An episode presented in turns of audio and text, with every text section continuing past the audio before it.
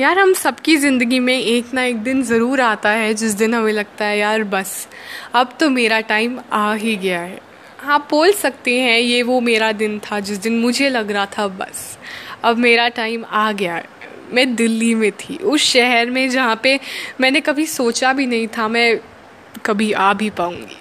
तो आज मैं खड़ी थी इंदिरा गांधी एयरपोर्ट के टर्मिनल 12 पे और मेरी ज़िंदगी के भी 12 ही बजे हुए थे। मुझे कुछ नहीं था, बस दिमाग में खूब सारे अरमाने, जेब में एक फूटी कौड़ी नहीं और बस सपनों की लहर लेके मैं आ गई थी दिल्ली। पापा ने बोला था, एक टैक्सी पकड़ के वसंत कुंज आ जाओ।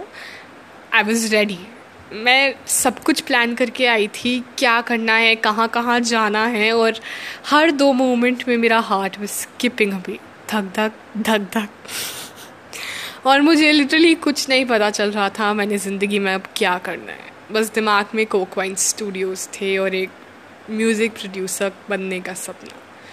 मैंने इतनी एक्साइटमेंट में अपने प्यारे से टैक्सी ड्राइवर को वसंत कुंज की जगह वसंत विहार भेज दिया। वसंत विहार वसंत कुंज से तीन घंटे का रास्ता है।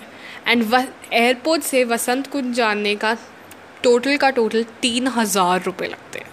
लिटरली मतलब तीन हज़ार रुपये में मेरी पाँच छः सात आठ महीने की मूवी की टिकट्स आ जाती हैं और, यहाँ पे बस एक टैक्सी के फेयर के इतने पैसे।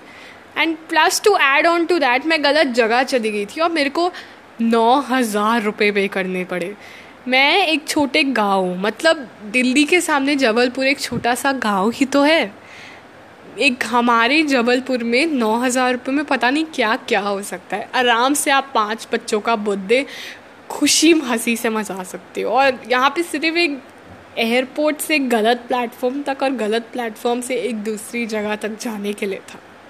मैं वैसे तैयार तो थी और दिल मेरा तब सबसे ज़्यादा धड़का जब मैंने रास्ते में घर जाते जाते एक बड़ी सी होर्डिंग दिखी जिसमें ये लिखा हुआ था कि कोक वाइन स्टूडियोज़ प्रमोट कर रहा है पाँच ऐसे लोगों को जिनमें डीजे बनने का टैलेंट है। मैंने सोचा मेरा तो वो पहला ही नाम होगा लिस्ट में।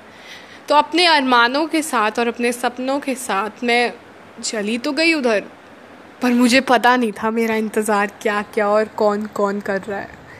मैं जैसे ही पहुँची स्काईलाक प्लेटूज पहले मेरे पापा ने मेरे नाम पे टैक्सी वाले को नौ हज़ार रुपये का शगन चढ़ा दिया। मेरी मम्मी होती ना तो पता नहीं क्या क्या सुना देती और कितने महीनों की पॉकेट मनी काट लेती, पर अब तो माँ थी ही नहीं। अब मेरी नई माँ जो आ गई थी, माया। मेरी स्टेप मदर फ्रैंकली बोलूँ, मुझे वो बिल्कुल अच्छी नहीं लगती थी, पर वो ऐसे एक्ट करती थी जैसे वो सच्ची में मेरी कदर करती थी और सच्ची में मुझसे प्यार करती है। पर सच बोलूँ, उसने कभी किया नहीं था। वो सिर्फ़ मेरे बाप के पैसे के लिए आती थी। पर थैंक गॉड वो जर्मनी चली गई थी अब। अब मेरे पापा अकेले रहते थे घर में और कोई नहीं था। एंड पूरा टाइम पापा भी ऑफ़िस में ही होते थे। तो जैसे ही गई, एक बड़ा सा पेंट हाउस था, एक स्विमिंग पूल था तीन बाथरूम थे और सब में बाथ टब था। मैंने बोला, इस ज़िंदगी से बेहतर और क्या हो सकता है? मैं जैसे ही गई, अपने कमरे में ठप बेड पे लेट गई। एंड वो बेड इतना सॉफ्ट था, मानो जैसे मैं कोई राजमहल में पहुँच गई हूँ। उसी दिन मुझे पापा ने हमारे स्कूल के पास ही सेंट टेरेसा वाले नामक स्कूल में मेरी एडमिशन करा। मुझे लिटरली कुछ नहीं पता था मेरे साथ क्या होने वाला है। मुझे तो पता था, मैंने बस डीजे बनना है। एंड स्कूल जाना तो बस एक कंपलसरी एक्ट था जो मुझे करना ही करना था। जैसे ही मैं बेड पे लेटी, वैसे बोलूँ तो मेरे दिमाग में बहुत सारे सपने थे। पर पता नहीं मुझे क्यों लग रहा था कि अभी से शुरू नहीं करूँगी तो कभी नहीं हो पाएगा। तो मैंने अपना डीजे सेट पकड़ा, अपने कानों में अपने लिम्स लगाए और अपना गाना बनाने चली गई। नेक्स्ट मॉर्निंग जब मैं उठी तो फॉर अ फैक्ट उस स्कूल में एनुअल प्रैक्टिसेस की छुट्टियाँ चल रही थी। सिर्फ़ जो बच्चे एनुअल प्रैक्टिसेस के लिए थे और जो नए बच्चे थे, सिर्फ़ उन्हें आना था। थैंक गॉड मतलब आधी क्लास खाली, किसी ने मेरा नाम नहीं पूछना है। एंड जो छोटे मोटे बच्चे थे स्कूल में, उनकी भी तो प्रैक्टिसेस चल रही होंगी तो मुझे बस जाना है स्कूल अपना नाम लिखवाना है और आ जाना है।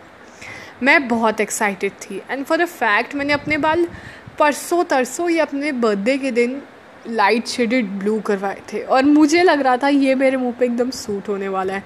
And for a moment even though मैं एक इंट्रोवर्ट हूँ, मुझे लोगों से ज़्यादा बात करने में मज़ा नहीं आता था, पर फॉर द फ़र्स्ट टाइम मैं एक्साइटेड थी। क्या वाइब्स आ रही थी? वो मुझे कभी पता ही नहीं चला। मैं स्कूल में वही अपने कान में हेडफोन्स अपना काला बैग और अपने बैड एस एटीट्यूड के साथ स्कूल में जाती हूँ, अपना सर बड़ा ऊपर देख के। पहले पहले मुझे लगा लड़के मुझे तार रहे हैं, पर फिर मुझे पता चला वो पीछे आती हुई टीचर को तार रहे थे, जो हाफ़ रिटन साड़ी में थी। मुझे लगा फॉर अ मोमेंट कि मुझसे भी ज़्यादा अट्रैक्टिव वो टीचर है एंड मैंने बोला, अब तो रहने ही दो। अब क्या बोलूँ मैं? मतलब यू नो जब टीचर से लोग अट्रैक्ट होने लगे तो हम तो गए ना। मैं चल रही थी और इस चीज़ से मुझे और भी गुस्सा आया एंड सडनली कोई लड़के ने मेरे मुँह पे फुटबॉल मार दी। पहला दिन था मेरा स्कूल का एंड पहले ही मेरे मुँह पर फुटबॉल आ चुकी थी। मुझे लोग इग्नोर कर चुके थे और मेरा दिन आधे से ज़्यादा ख़राब जा ही चुका था। अब आप सोच ही सकते हो मैं क्या कर सकती हूँ।